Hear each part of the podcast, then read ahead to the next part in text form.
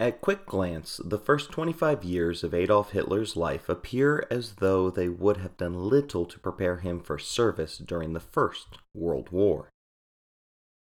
During his first quarter century of life, he had suffered abuse at the hands of his authoritarian father.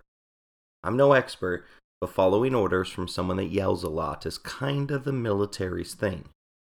His mother's intense love and support had created a false sense of deservedness in the lazy youngster making him unfit for duty as just one of the squad. He had failed out of multiple schools, thus showcasing a lack of discipline. Additionally, he had failed in his goal of becoming an artist. Worse, his giving up after one setback proved that he lacked perseverance. He had no friends, skills, and seemingly no future.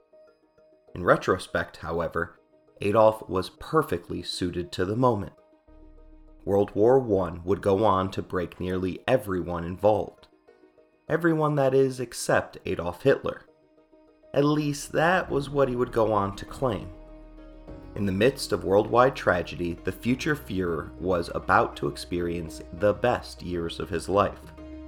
Instead of breaking, Adolf would emerge a new man, fully formed and ready to seize the mantle of leadership the result of which would be two decades of tragedy.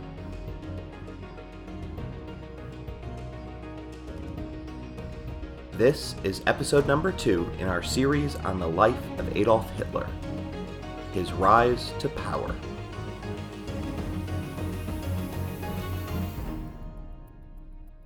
Adolf didn't initially jump for joy at the thought of being involved in a war.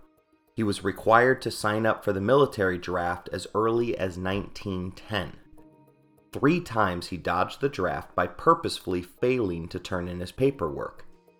During this period, no one but the members of the Serbian Black Hand knew of the plot that would bring down Austria's Archduke Franz Ferdinand on June 28, 1914. But most in Europe knew that war was on the horizon. A series of arms buildups saber rattling, and a nearly universal desire to expand their empires had every nation state itching for war. Hitler must have suspected this when in May of 1913 he hurriedly left his bed in a Vienna homeless shelter to flee across the border to Munich, Germany. In preparation for the looming conflict, Austria was actively rounding up known draft dodgers. The southern German city of Munich is about 200 miles from his hometown of Linz. Munich was no kinder to him than Vienna had proven to be. He barely survived by living on the streets and selling architectural postcards to tourists. On January 18, 1914, the Austrian police caught up to him and arrested him. He attempted to talk his way out of his newfound legal troubles, the letter that he wrote to Austrian officials remains in the historical archive.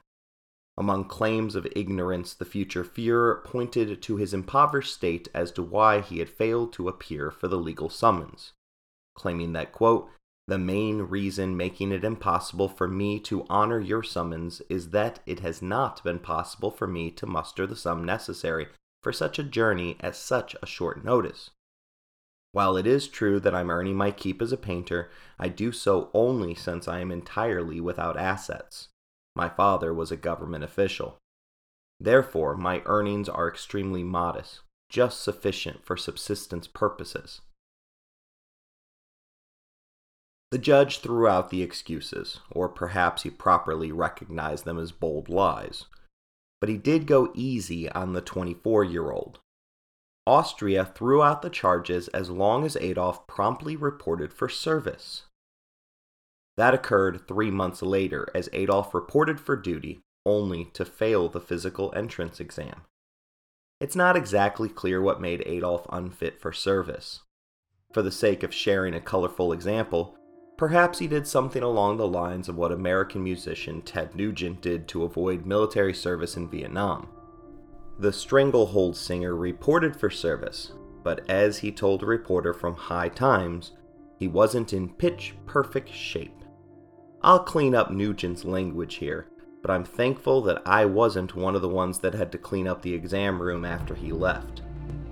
Nugent prepared for the exam by stopping all normal hygiene practices for a month prior. He also took enough crystal meth to avoid sleep for three straight days.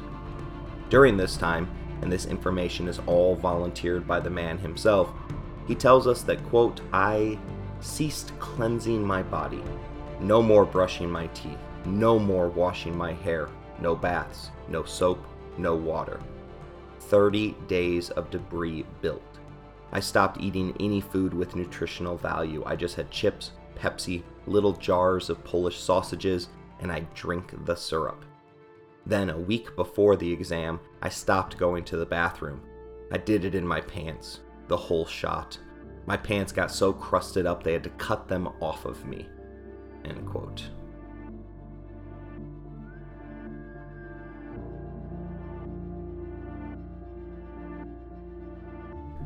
Officially, Adolf was rejected due to a figure that was, quote, so gaunt that he wouldn't be able to bear a weapon.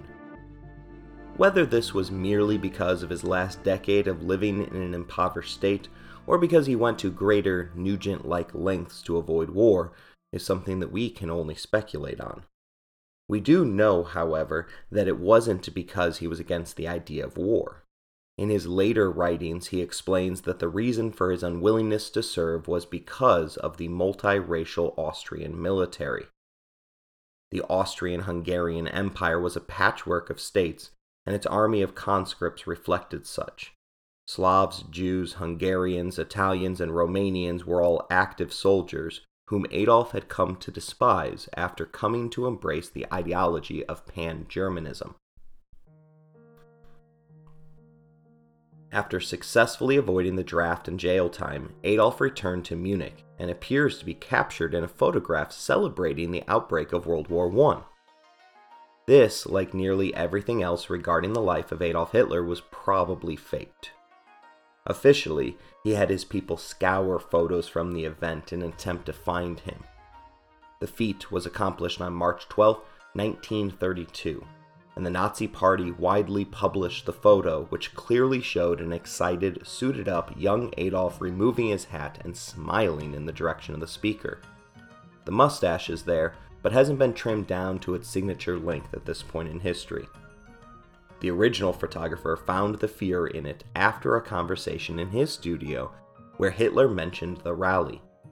Suspiciously, the photo was discovered and released one day before the presidential election an election during which Adolf Hitler's military record and support for the war had been strongly challenged by the opposition.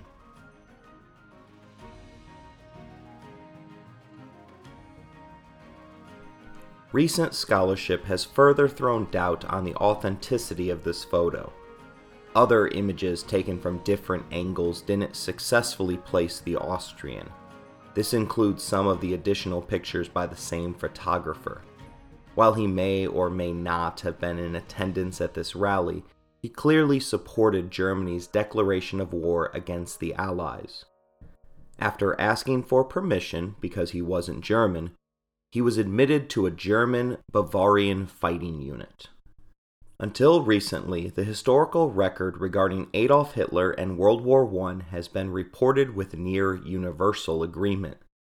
The 1935 book, titled The Story of Adolf Hitler, Told for Children, sums up Adolf's heroic acts as a dispatch runner throughout the war, claiming that he had run straight through machine gun fire to deliver messages between outposts on the front line.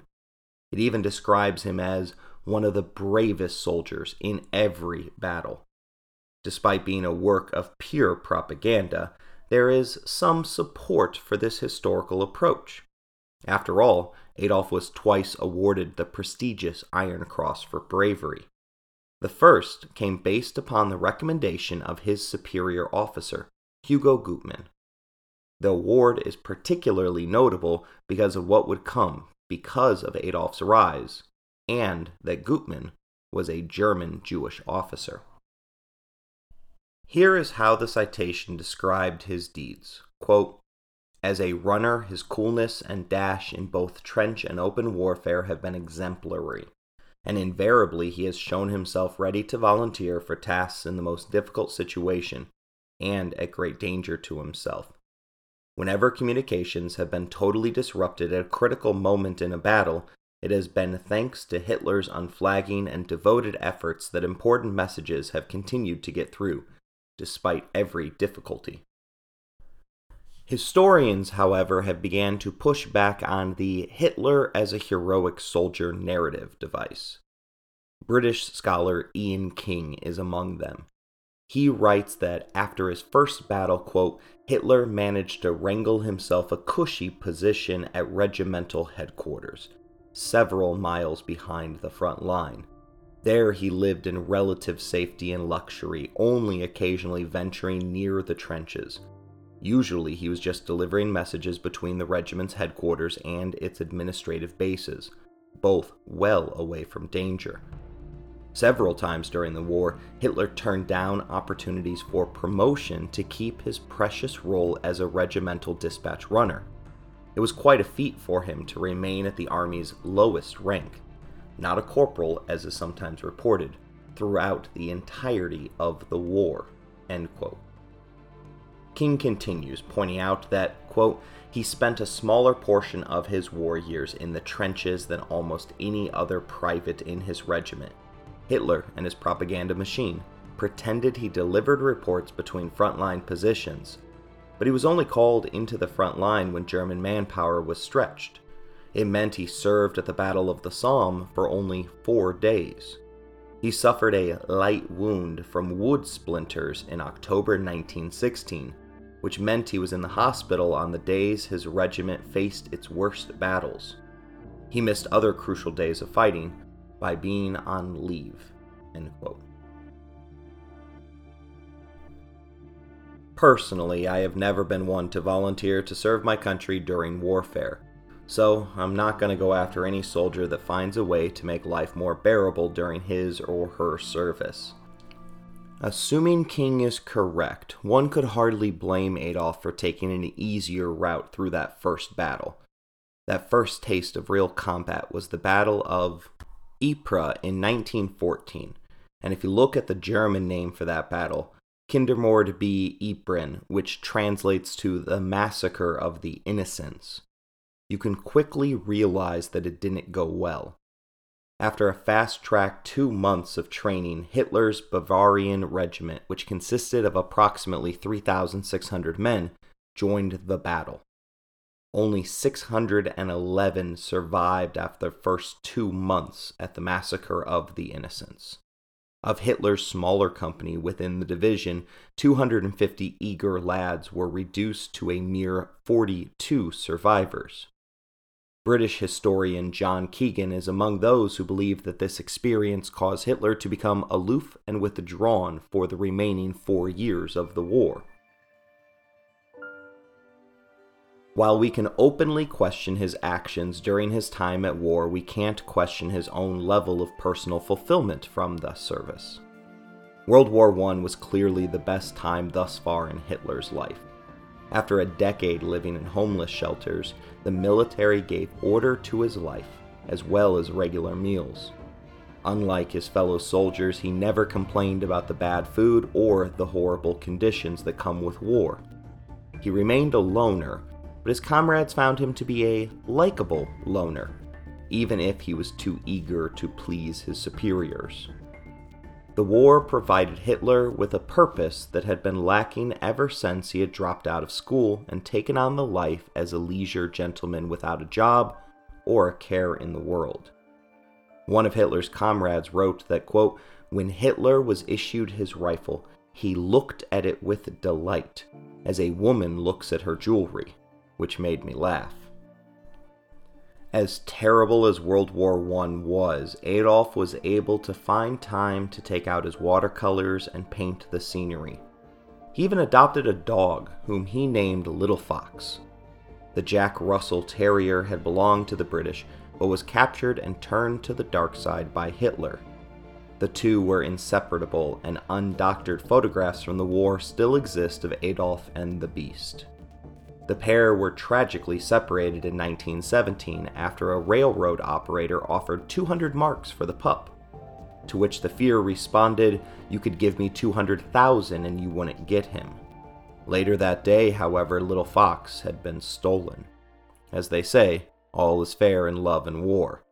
Although I will never condone mistreatment of animals, which includes separating a pet from its owner. I also won't ever feel bad for Hitler. Always keep in mind that Adolf Hitler was a psychopath. We'll back this statement up more in a later episode. One of the strangest things in psychologically profiling the man is the fact that he truly loved dogs and would go on to have one with him constantly throughout his adult life. Hitler himself quipped, The more I know people, the more I love dogs. Jon Ronson, a British journalist who wrote the book The Psychopath Test, claims that psychopaths gravitate towards dogs since they are obedient and easy to manipulate. For his book, he interviewed qualified individuals with psychiatric disorders who wouldn't be able to shed an ounce of emotion regarding the death of a human, but would in turn get really upset when their dogs die, because dogs offered them unconditional love. Another interesting tidbit from Ronson's work is that psychopaths rarely, if ever, have cats. He suggests that is because of how willful and independent they are.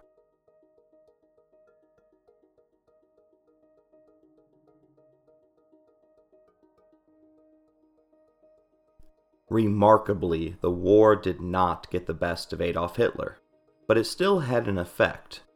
World War I gave birth to a lost generation throughout Europe, but particularly in Germany, one of the biggest losers from a conflict where no one truly won anything at all. All Quiet on the Western Front is a fictional work that examines this very real phenomenon that affected nearly every surviving 18 to 30 year old man living in Europe. Our modern day understanding of PTSD serves to inform us of a tiny bit of what these men and women were feeling after such a brutal conflict. To put World War I in perspective, the United States lost 57,000 soldiers throughout the nearly decade long Vietnam conflict. The PTSD wounds in our soldiers' mental health remain visible today from that conflict. In just one day, during the Battle of the Somme, the British lost 60,000 soldiers. World War I served to end an illusion and begin a new era. Pre war, everyone believed that science, technology, and reasoned enlightenment would lead us to a utopia. Instead, it had led to an era of prolonged and meaningless destruction. To the outside world, Adolf appeared invincible to the disillusionment and the PTSD of the world around him. He never even requested or used his leave time. Even after being injured, he always rushed back to continue serving. There are signs, however, that the war got to him, just as it did everyone else. On October 14, 1918, close to the eventual end of the war, Corporal Adolf Hitler was wounded during fighting in the Ypres.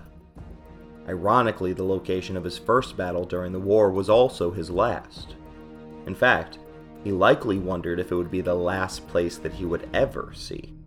A chlorine slash mustard gas chemical weapon went off near Hitler, and he was forcibly evacuated to Pasewalk, a northern town near the Polish border.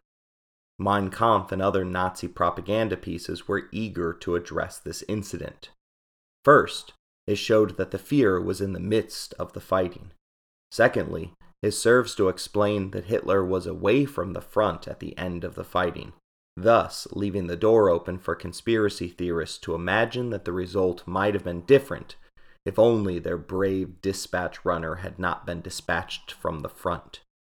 As is nearly always the case with Hitler, however, the truth is far more embarrassing. Doctors found no damage from the gas. Instead, they diagnosed him with hysterical blindness. His inability to see was due to psychological trauma rather than physical.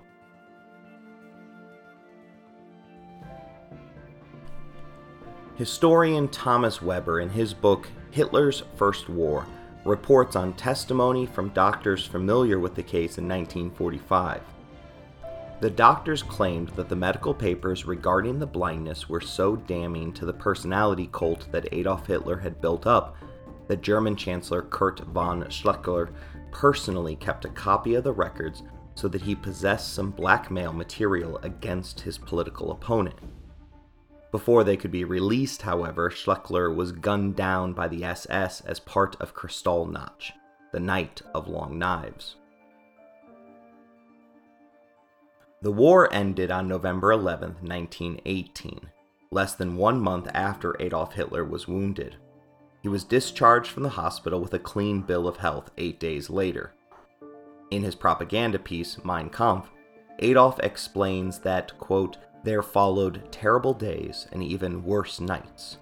I knew that all was lost. In these nights, hatred grew in me, hatred for those responsible for the deed. Throughout Germany, there were questions about who exactly was responsible for the defeat. In reality, the answer is that no one was truly to blame. Germany lost a title fight because of exhaustion. They bore the brunt of the fighting on both fronts they more than held their own on the Western Front and managed to defeat the Russians on the Eastern. In fact, they managed to achieve more than anyone likely would have guessed they could have at the beginning of the war. An incredible 54.6% of German soldiers became casualties of the Great War. Despite this, the Allied forces had never crossed onto German soil. The German soldiers were worn out. Their soil was exhausted, and the politicians were finished. Facing them across the other side of no man's land were the newly joined American forces, eager to join the fight. The Kiel Mutiny finally forced Kaiser Wilhelm's hand and led him to abdicate the German throne, two days before the ceasefire was agreed to. The lack of any incursion into their borders, combined with the cheery outlook that German propaganda had encouraged throughout the war, became the cracks where the sinister stab in your back theory took root.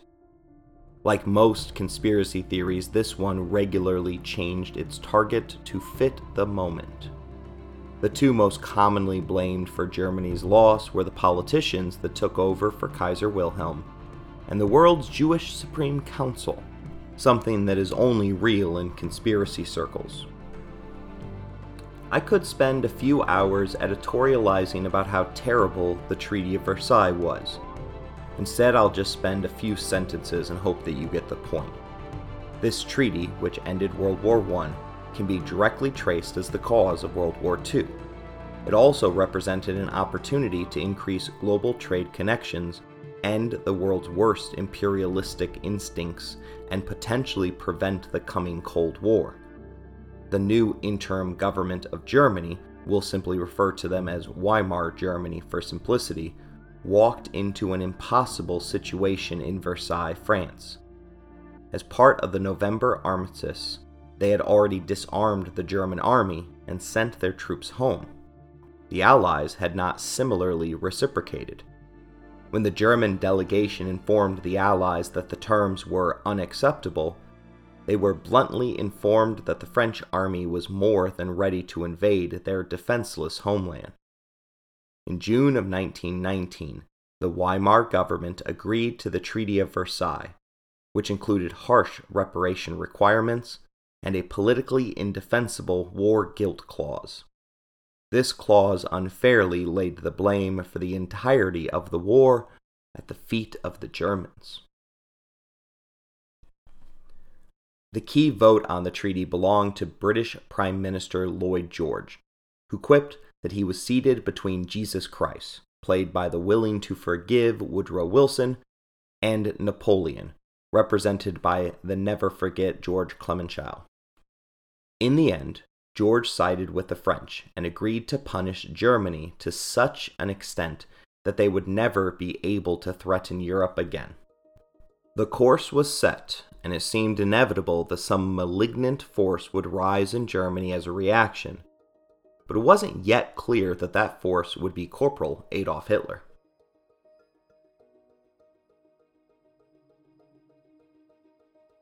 The heavy burden that is depression began to seep back into Adolf's life. He returned to Munich after a short stint as a prison guard. He had no academic qualifications nor previous employment experience outside of the military to return to.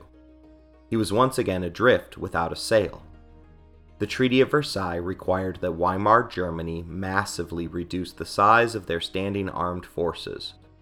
Adolf was desperate to continue in the military and took anything that he could receive in order to remain employed. This included supporting a left wing communist political revolution that occurred in Munich and running for his first political office, serving on a soldiers' war board, which would ensure that he could remain in the army. His flirtation with communism ended with the assassination of the socialist leader of Munich. A right wing government replaced it, and Adolf, still desperate to remain in the military, accepted a role as an undercover informant for the Information Office of the Military Administration. The October Revolution that had knocked Russia out of the war universally awoke fears of looming communist invasions across the globe. Adolf's task would be to investigate and root out any portions of the army and political groups that served as fronts for communism. For once in his life, he excelled in his classes as an informant and quickly advanced from the role of student to instructor. He was given progressively more important tasks, and it is during this time that we can start to see the seeds of the Holocaust being planted by Hitler. A client requested the government's thoughts on what was becoming known throughout Germany as the Jewish question, as in what is to be done with the German Jews who as a group were increasingly being blamed for stabbing the Germans in the back. Adolf was selected as the speaker to represent Munich's thoughts on the matter. He claimed, without any evidence, that the Jewish people living in Germany had been the driving force in Munich's left wing communist revolt.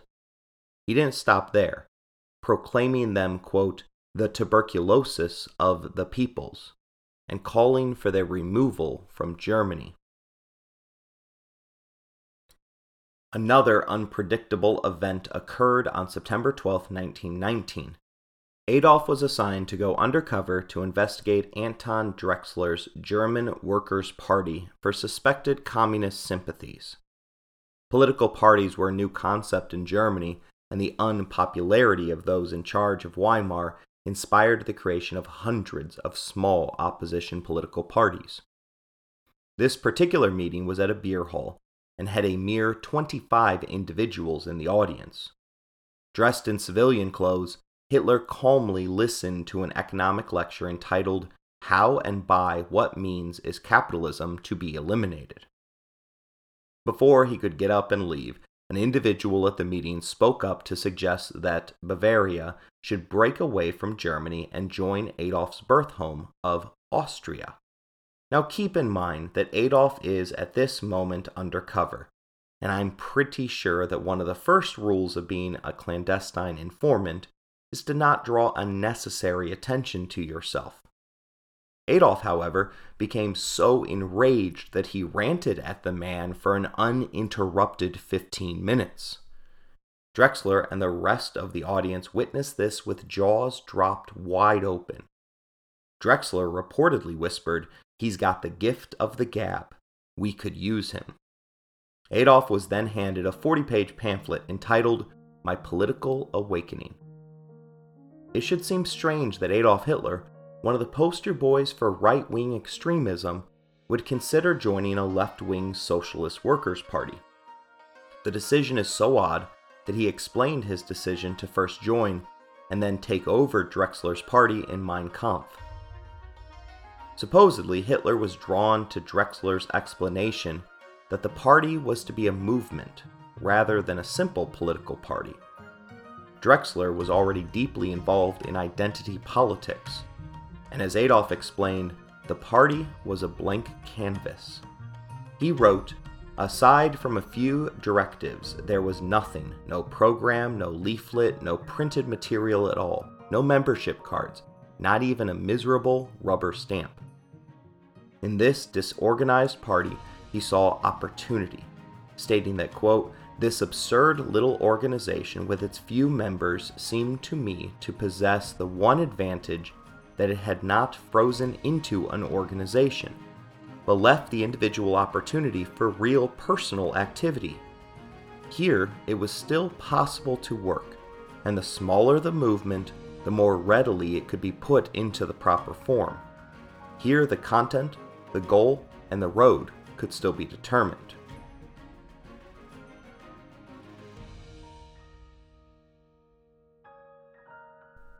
That small party took off only after publishing their meeting information at one of Munich's anti Semitic newspapers. This ensured that the Nazis, from the very beginning, were made up of racist bigots. This well attended meeting of 100 individuals was Adolf's first official role as a featured speaker. Some questions about him still remained. For instance, was he ready for prime time? At least one early follower had some doubts, describing him as looking like a waiter in a railway station restaurant, with heavy boots, a leather waistcoat, and an odd little mustache. Midway through the speech, it became clear that the audience was eating up every word. He detailed his feelings of the moment in Mein Kampf, writing that I spoke for 30 minutes, and what before I had simply felt within me, without any way of knowing it, was now proved by reality. I could speak. After 30 minutes, the people in the small room were electrified, and the enthusiasm was first expressed by the fact that my appeal to the self sacrifice of those present led to the donation of 300 marks. His mother had always filled his head that he had been destined for greatness. But until this moment, he had lived life as a loner whom the world had either ignored or kicked while he was down. He had finally found his place, and for him there would be no turning back. The party used that 300 marks to expand its advertisement in anti Semitic newspapers. He began to personally recruit men that he had known from his days in the army.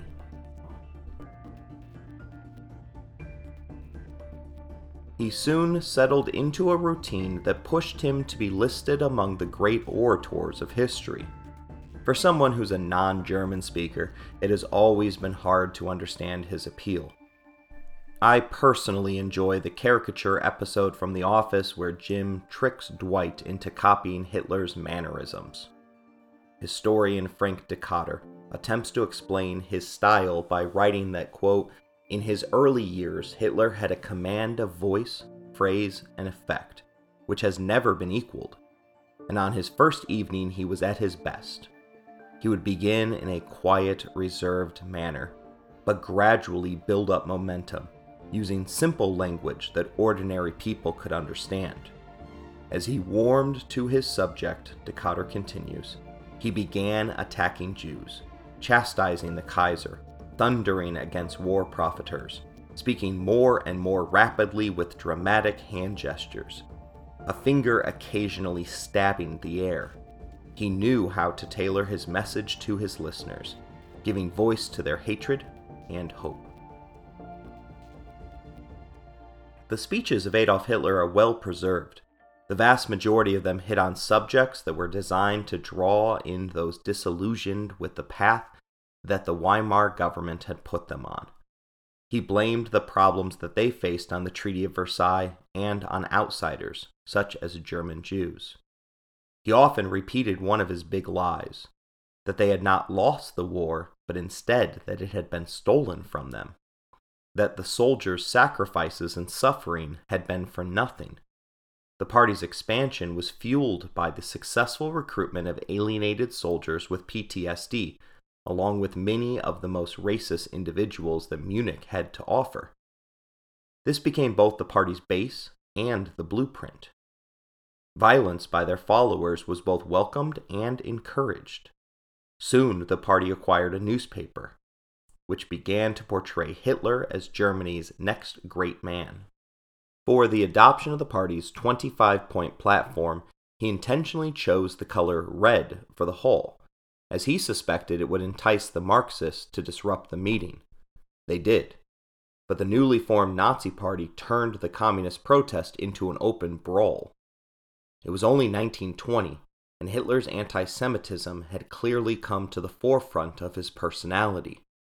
What happened once he was in power was horrendous, but it should have come as little surprise. Nineteen years before World War II, the Nazis' platform included a rejection of the Treaty of Versailles, a demand for new territories, Lebensraum, citizenship that Jews would be unable to obtain, and a strong, dominant central government. By the end of the year, the newly minted Nazi Party was 3,000 members strong. Not everyone was pleased at the new direction of the party, and after an internal mutiny against the ideas that he was pushing, Adolf tendered his resignation. Knowing that he was the main attraction for the small but growing party, Anton Drexler handed over the leadership to the future Fuhrer. Although it was an informal organization, the SA, alternatively known as the Stormtroopers or the Brown Shirts, began violently breaking up the rallies of their political opponents. The shirt design was an accident, as the only available en masse uniforms that could be quickly purchased were a shipment of shirts that were intended for a German colony in East Africa that had been lost in the Treaty of Versailles. In September, Adolf was arrested and served one month in jail for inciting a riot that resulted in politician Ballerstedt being removed from his own speaking stage. Showing no signs of remorse, something that would go on to define the rest of his life, Adolf told the police commissioner that it's all right, we got what we wanted. He did not speak.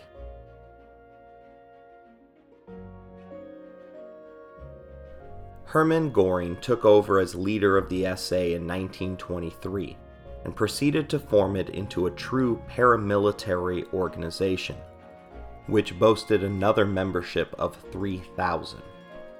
They operated as the muscle for Hitler's rise. Another World War I veteran, Goring would go on to oversee the creation of the German secret police, or Gestapo and then would serve as the commander in chief of the German Air Force. As inspiring as Adolf and Goring were, the waves of individuals signing up for the Nazi Party were first and foremost due to the failings of the Weimar Republic, which had been doomed from the start. Keep in mind that a month before this government took over, Germany had a king, the country's new system of proportional representation ensured that uneven coalition governments would always be necessary. Weimar was born on a cliff's edge and would have benefited from a stable government with a clear and consistent vision to navigate its way, rather than policy which whiplashed back and forth as different coalition alliances emerged. The required war reparations put a stranglehold on the economy, and the Treaty of Versailles further seized the most economically productive regions from Germany and gave their control to the French and the Belgians. This meant that Germany would have to dig itself out of debt with both hands tied behind its back. Even worse, few Germans actually wanted their government to succeed. The entire country blamed them for accepting the terms of the treaty. At this point, however, it wasn't clear that the Nazis would come to power. The German people were divided on where to go next. Segments even publicly advocated for a return of the exiled Kaiser. These groups sought the failure of the government to facilitate his return. Another group desiring the government's fall were German communists. They inferred that the turning of Germany red was necessary to prove Marx correct. All of these factors combined to create hyperinflation throughout the German economy. The stories that your high school teacher told you weren't hyperbole. By 1923, Germans were using marks for wallpaper, kindling, toilet paper, and more. Shopping carts were indeed necessary to carry enough cash to make a purchase at the grocery store, although the state would eventually alleviate that issue by printing a single bill that represented a billion marks. In 1918, the exchange rate was $1 for 5 marks. Four years into the Weimar Republic's reign, $1 would get you 191 marks. The next year, it jumped precipitously to $1 for 18,000 marks.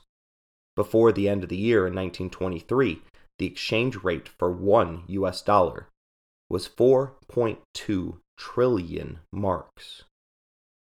Well past the point of insanity, the US finally came to the rescue via the Dawes Plan. The ridiculously unfair restrictions imposed by France and Britain were eased, in part because the Allies were now more worried about a resurgent communist Russia rather than the floundering Germany. The Dawes Plan restructured the reparation payments, put the Allies in charge of the German National Bank, and authorized massive loans designed to restart the German economy. There are those who search for brilliance in the rise of Hitler. After all, he was an Austrian failed artist living on the streets before he became the most powerful man in one of the world's most powerful countries. I tend to think the other way. It's almost shocking that he managed to come to power, and only did so after lucking his way through a series of mistakes that should have gotten him removed from history's sacred timeline. Inspired by the rise of Italy's fascist leader Mussolini, Adolf decided that traditional politics took too long to effect change. Instead, he would seize power in a push or coup d'etat his effort became known in the pages of history as the Beer Hall Putsch. The event occurred on November 8th and 9th in 1923, the 34th year of Hitler's life. The plan was to first take over the Bavarian region and then lead a populist march a la the one that Mussolini did towards Rome to Berlin. The assumption was that the nation would rally to their cause and swell their numbers to the point that the Weimar Republic would be forced to capitulate to their demands. Although Adolf Hitler was known to most by this point, the Nazis were still a small regional political party.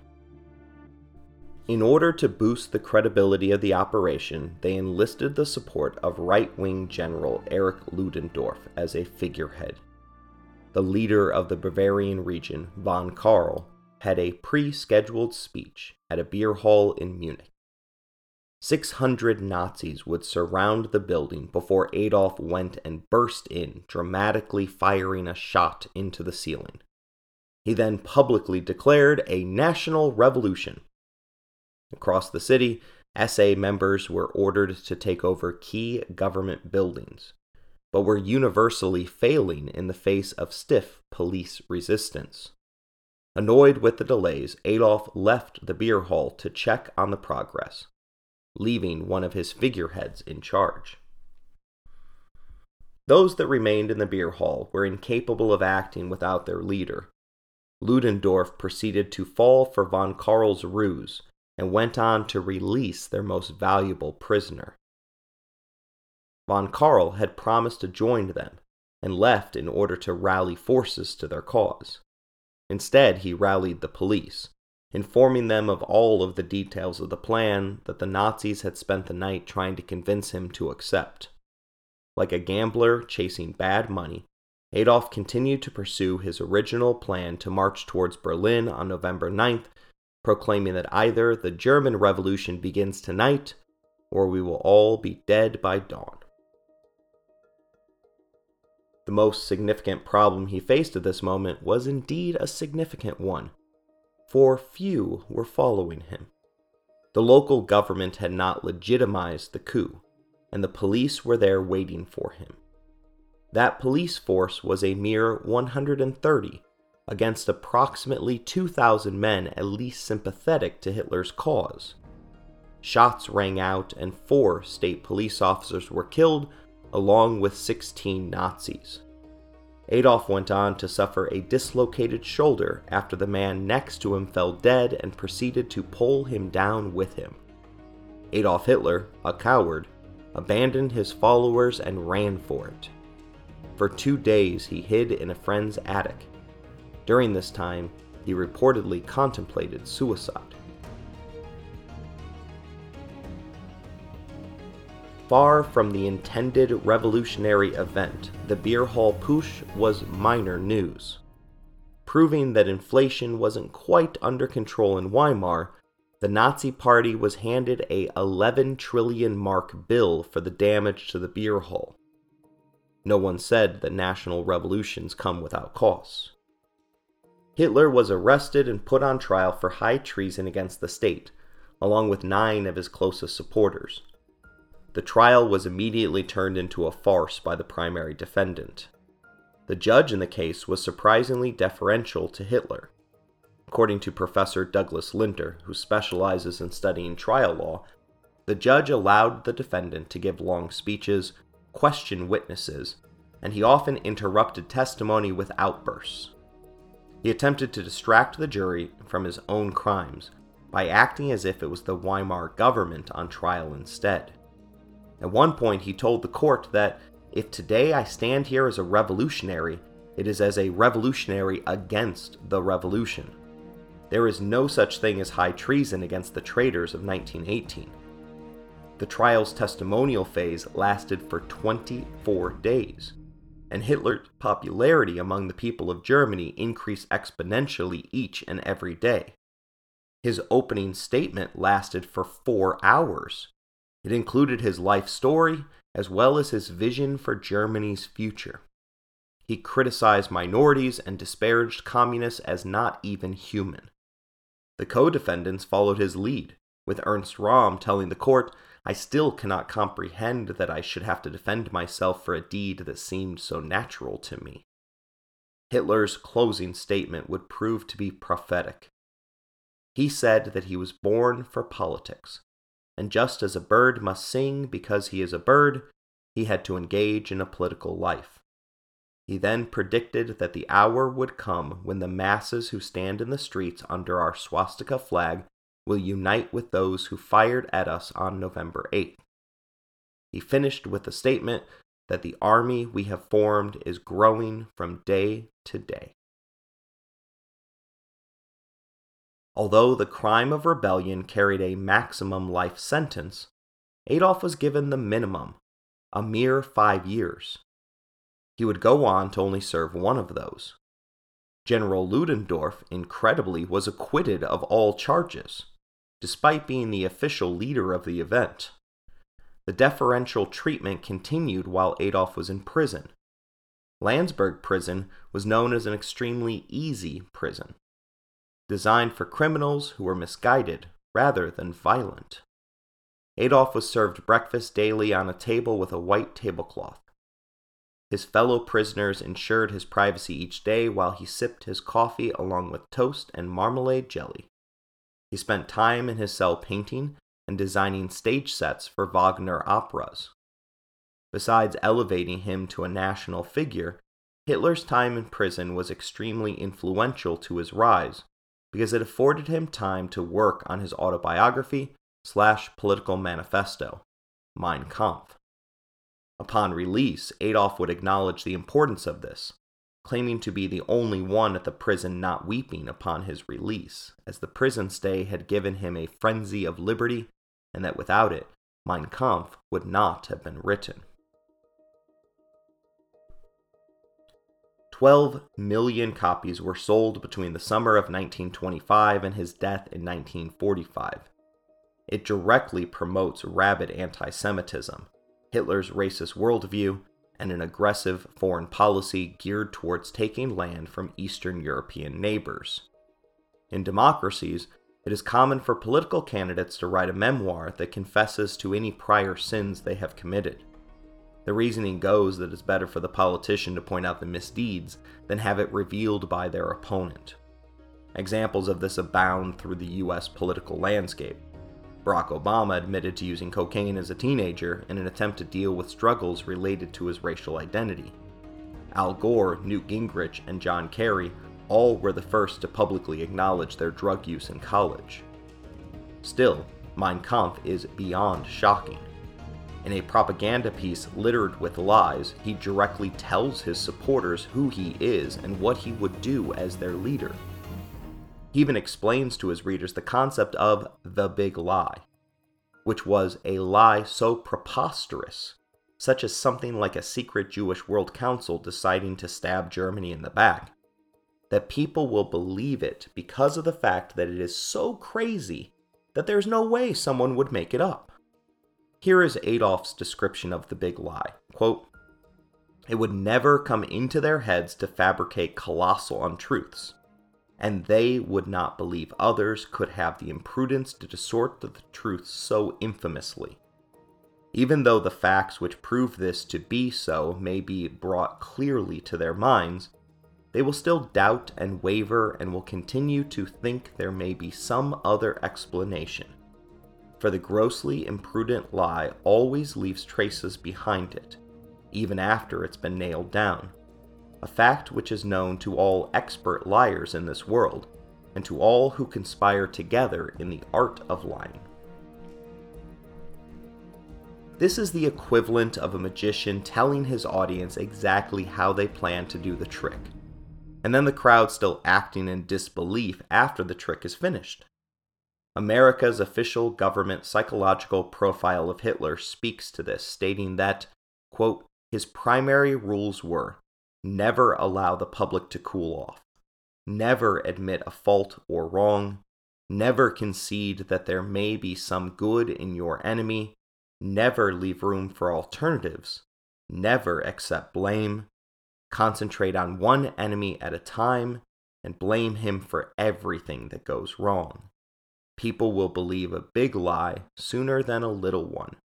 And if you repeat it frequently enough, people will sooner or later believe it.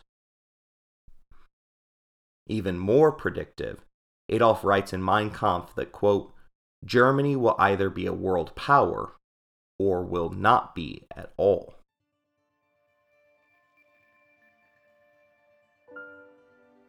Released after serving only eight months of his five year sentence, Adolf rebuilt the Nazi Party and the SA. This time, he vowed to win elections through political means. The next three years would go on to become known as the Quiet Years, during which he built up the party's apparatus. At this point, it still only had 17,000 members. Among them were Joseph Goebbels, a brilliant propagandist with a PhD in literature. Goebbels was dispatched to grow the party in Berlin. During national elections, the party fared poorly, but Goebbels managed to win a seat in the Reichstag and began to poison the institution from the inside. Adolf, now 39 years old, remained in Bavaria, in a new house with his 20 year old niece. By all reports, they had a fully sexual relationship, and Hitler fawned over her, regularly taking her shopping, to cafes, concerts, and to party meetings. Although clearly deranged and disgusting, such a relationship was not unheard of in Germany, as she was the daughter to his half sister, and therefore not a full blooded relative. In a few years, the young lady would go on to commit suicide. The circumstances of her death remain a great mystery. It occurred in the apartment they shared, and it came via Adolf's gun. The party went into immediate damage control, as Adolf was on the cusp of launching his first run for president. They initially pushed the story that she was nervous about an upcoming music recital, they attempted to dispose of her body with great haste after they bribed a party approved local minister of justice to squash an investigation into her death. Still, the newspapers caught wind of the scandal, and the morning after ran the headline A Mysterious Affair Hitler's Niece Commits Suicide. Amid the rising speculation, the girl's body and story were both given a deeper look Facial damage and other wounds on her body suggest a violent struggle beyond her single gunshot wound. Additionally, information regarding a disagreement between Hitler and his niece emerged. Evidently, she had intended to move to Vienna in order to marry another man. the investigation brought forth Adolf's depression, which always lurked in the shadows near the surface. Rudolf Hess was forced to leap and grab a pistol out of Hitler's hand before he could put it to his head. The event brought even more attention to the strange love life of Adolf Hitler. The magazine Die Fanfare ran an article headlined Hitler's Lover Commits Suicide Bachelors and Homosexuals as Leaders of the Party. There were even attempts to link another female suicide attempt in 1928, which had followed a romantic encounter with the future leader of Germany. Historian Dr. Sibahan Pat McClarkey is one of those in search of an explanation for Hitler's behavior. Dr. McClarkey is convinced that the answer lies within the oddities of his sex life. And when I say that she's obsessed, I mean it. She's the author of the book, The Peculiar Sex Life of Adolf Hitler. After two exhaustive years of research and nearly 500 pages of proof, the doctor claims that Adolf was predominantly homosexual, particularly during his years living in homeless shelters for men. The male partners continued throughout his service in World War I. Additionally, a former Nazi member revealed that Adolf's personal bodyguards and chauffeurs were all exclusively homosexual. According to McCarthy, it was a political choice to turn straight and begin relationships with females, such as the one with his niece. Eight of the women whom he had sexual contact with attempted suicide, with six of them succeeding in ending their life. This includes 16 year old Maria Reiter, who claimed after just one night that he had sexual tastes that were far too extreme for her. Actress Renate Müller threw herself from a balcony after Hitler had ordered the Gestapo to follow her. She claimed that Hitler liked to be beaten in the bedroom. The most famous of all of Hitler's lovers, however, was Eva Braun. She married Hitler just days before they both died in his bunker. She told confidants that she regretted not leaving him 10 years earlier. In addition to him being unfaithful to her, she attempted to convince his personal doctor to prescribe libido injections to the Fuhrer.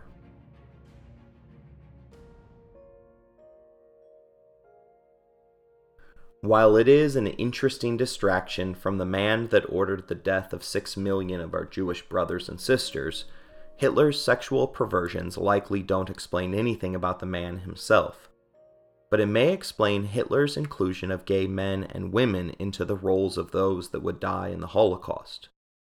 There's a long history in American politics of some of the most vehemently homophobic politicians who have eventually been outed as being closeted the entire time they crusaded against the LGBTIA communities.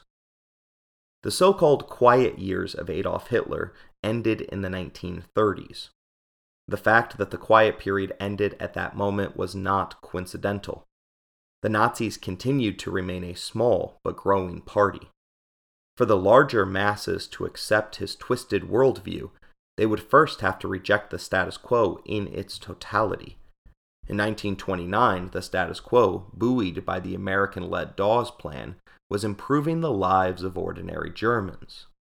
The American economic takeover was a massive success, and one can imagine an alternative reality where Germany would have been stabilized for good. This would have significantly reduced poverty, one of the single largest factors in the rise of Hitler and in the fall of the Weimar regime. Unfortunately, this proves to be nothing more than pleasant fantasy. On October 24, 1929, the US stock market crashed. For good. The onset of the Great Depression forced the U.S. to turn its economic aid inward. Germany was once again left to its own devices. Historians Felix Gilbert and David Clay Large explains how the removal of Germany's safety net resulted in the rise of Hitler in their text The End of the European Era 1890s to the present. They state that quote, the economic crisis destroyed all expectations and hopes the pre war world now appeared irretrievably lost, and many were convinced that the new course of events was leading downhill and would end in a Holocaust more dangerous and devastating for the continuity of European life than the First World War had been. Thus, the decade of the 1930s was a period full of anxiety and insecurity. End quote desperate times have been proven to substantially increase the number of individuals embracing those who promise to have all of the answers, even if those promises amount to big lies. Extremism always arises during times of economic recession. The German people had grown tired of the promises of the Weimar government. They had given this government a full decade to prove that it could bring positive change into their lives. After all this time, there was only one conclusion in the collective minds of the German people democracy didn't work.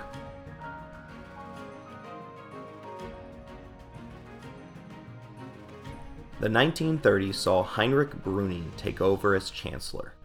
Brüning recognized that the people's frustration would likely bring political change to Germany. That appeared inevitable. Incorrectly, he believed that that change would be the return of the Kaiser. What followed is criminal deceit in the guise of politics. Like most countries, Germany's economy was shattered into a million pieces during the 1930s. The new chancellor responded to rising unemployment by cutting safety net programs. Knowing that the Reichstag wouldn't accept the measures, he proceeded to dissolve it and called for new snap parliamentary elections. It was during this 1930 snap election that the Nazi Party unexpectedly jumped from 15 to 107 seats. The massive bounce in their political fortune made everyone finally pay attention to Hitler's upstart party. Just like politicians today, the threat to their jobs resulted in their changed behavior in a desperate attempt to cling to power. Gilbert and Large pointedly state that from this time until January 30th, 1933, when their leader Adolf Hitler became Chancellor, German politics was dominated by one issue whether or not the Nazis would come to power. Hitler was prepared for the political fight. He had hired 1,000 professionally trained speakers to spread his message to every town in Germany, no matter its size. Brüning remained in power for two years, both of which were spent ruling by decree as an authoritarian. The Reichstag could have stopped him, but they refrained from coalescing around a majority as they believed that deposing Brüning would result in Hitler taking his place. They chose a course designed to maintain the lesser of two evils. Rising in power but still lacking a majority within this democratic system Hitler began to set his sight on an even higher office, that of president. He ran in 1932 against Paul von Hindenburg, a World War I hero that was revered across Germany for his work opposing Russia's Red Army. Hindenburg had first achieved the presidency in 1925, although he managed to defeat Adolf Hitler by a 55 to 37% vote in the runoff election the margin was closer than the 84 year old desired, and it represented a decline in the overall vote share from his first term. Of the votes that he had lost between the elections of 1925 and 1932, the vast majority had ended up going to Adolf Hitler. The election results lurched Hindenburg into action. First, he removed the unpopular Brüning, and began to mobilize the government in order to actually help the German people. His first attempt for a replacement chancellor was Franz von Papen. He lasted for only five months before losing a vote of confidence in the Reichstag 53 to 513. Kurt von Schleicher was next in line, and he only lasted a month. In each case, political fights picked with Adolf Hitler resulted in their failure and removal. At the beginning of 1933, President Hindenburg embarked on a clever but dangerous plan. Ever since his trial, Adolf Hitler had made a name for himself as an outsider attacking the system. Hindenburg's plan was to flip him into the position of an insider.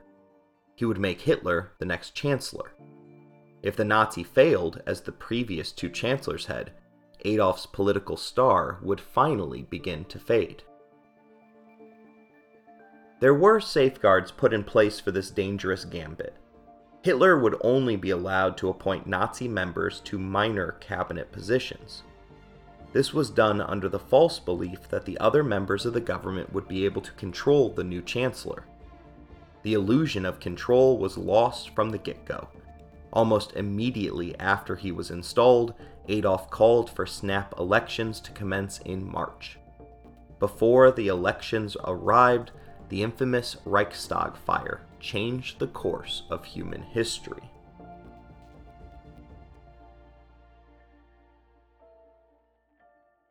The Smithsonian Magazine calls the Reichstag fire the canary in the political coal mine, pointing out that Hitler used it as a flashpoint to play upon public fears in order to consolidate his power and set the stage for the rise of Nazi Germany.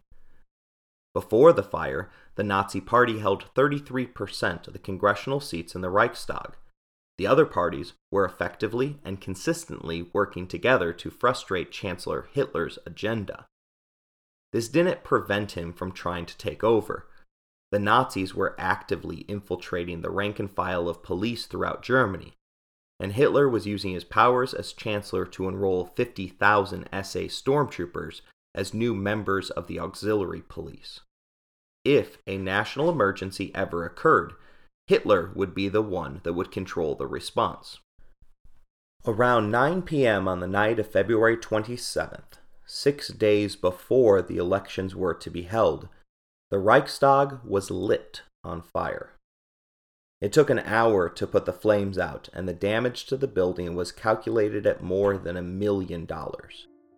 A Dutch communist construction worker, named Marinus van der Lubbe, was arrested and subsequently confessed, stating that, quote, I myself am a leftist and was a member of the Communist Party until 1929. I had heard that a communist demonstration was disbanded by the leaders on the approach of the police. In my opinion, something absolutely had to be done in protest against the system. Since the workers would do nothing, I had to do something myself. I considered arson a suitable method, I did not wish to harm private people, but something belonging to the system itself. I decided on the Reichstag. As to the question of whether I acted alone, I declare emphatically that this was the case. But the experts weren't so sure. A trial commenced despite the confession, and during it, serious doubt was put forth about whether or not van der Lubbe was capable of setting the stone building on fire while the other defendants that were rounded up, mostly communist foreigners, were acquitted. The confession was enough to ensure that the Dutchman was beheaded. Doubt over his guilt has been a consistency among the German court. In 1967, 30 years after his death, a Berlin court changed his sentence posthumously from death to eight years imprisonment. In 1980, the court then lifted the sentence completely but was reversed by a higher institution. Finally, in 1998, the political body of the Reichstag itself issued a pardon, and in 2008, it was finally granted. While we are not sure exactly what happened on the night of February 27th, there is no mistaking the immediate effects of the event. In fact, it is immaterial whether or not Hitler planned the attack as a stroke of political genius or if he was just smart enough to cash in on a winning lottery ticket that he picked up off the street. Adolf arrived on the scene ready to go, telling onlookers that, quote, this is a God given signal. If this fire, as I believe, is the work of the communists, then we must crush out this murderous pest with an iron fist. Within the first few hours of February 28th, President von Hindenburg invoked constitutional powers to arrest and imprison anyone suspected of having communist ties. The SA were put in charge of the roundup, arresting, imprisoning, and torturing roughly 4,000 individuals. The March 5th elections occurred as scheduled, and despite the blame falling squarely at the feet of the communists, as well as the fact that Nazi stormtroopers acted with extreme violence in an attempt to intimidate voters, the German people elected 81 Communist Party members to the institution that was the Reichstag, a number that corresponded with 17% of Congress's total. Due to their party affiliation, however, these communists were never allowed to be seated. The Nazi Party, on the other hand, won 288 seats, 168 more than the next largest party. This represented a gain of 92 seats for the party. With that said, however, they only controlled 43% of the Reichstag. They would have to find another party to enter into a coalition government for them to wield majority power. At least they would have had to if the communists had been allowed to be seated. The results of the election stood. The Communist Party wasn't removed, and therefore weren't replaced. They just wouldn't be allowed to participate in any vote while the investigation occurred. 43% out of 100 won't win you any votes. But 12% of the Reichstag no longer existed. That meant that 43% of the vote represented by the Nazi Party only needed one or two individual defections from any other party to successfully pass their agenda. The first item on that agenda was the Enabling Act.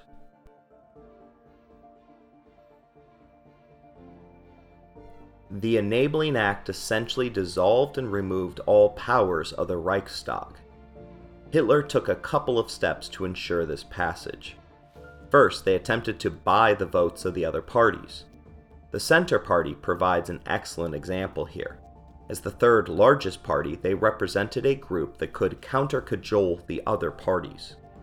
Instead of opposing evil, however, they folded and voted unanimously for the Enabling Act after Hitler promised to protect the interests of German Catholics, and vowed that he would repeal the restrictive Reichstag fire decree, which limited civil liberties for all.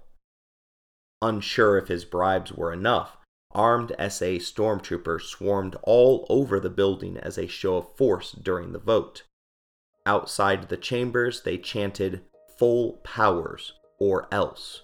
We want the bill, or fire and murder. At the final tally, only the Social Democrats defiantly stood against the bill, and it passed 441 to 84. With the passage of the Enabling Act, Adolf Hitler now had the framework for a legal dictatorship. The final thorn in his side died on August 2, 1934, from lung cancer. Paul von Hindenburg had attempted to safeguard his legacy in a too little, too late last ditch effort. He had signed a decree that forbade anyone, including Hitler, from altering the powers of the presidency. Within two hours of Hindenburg's death, the newly proclaimed Fuhrer merged his office of the Chancellor with that of the presidency, leaving himself, and him alone, in charge of Germany.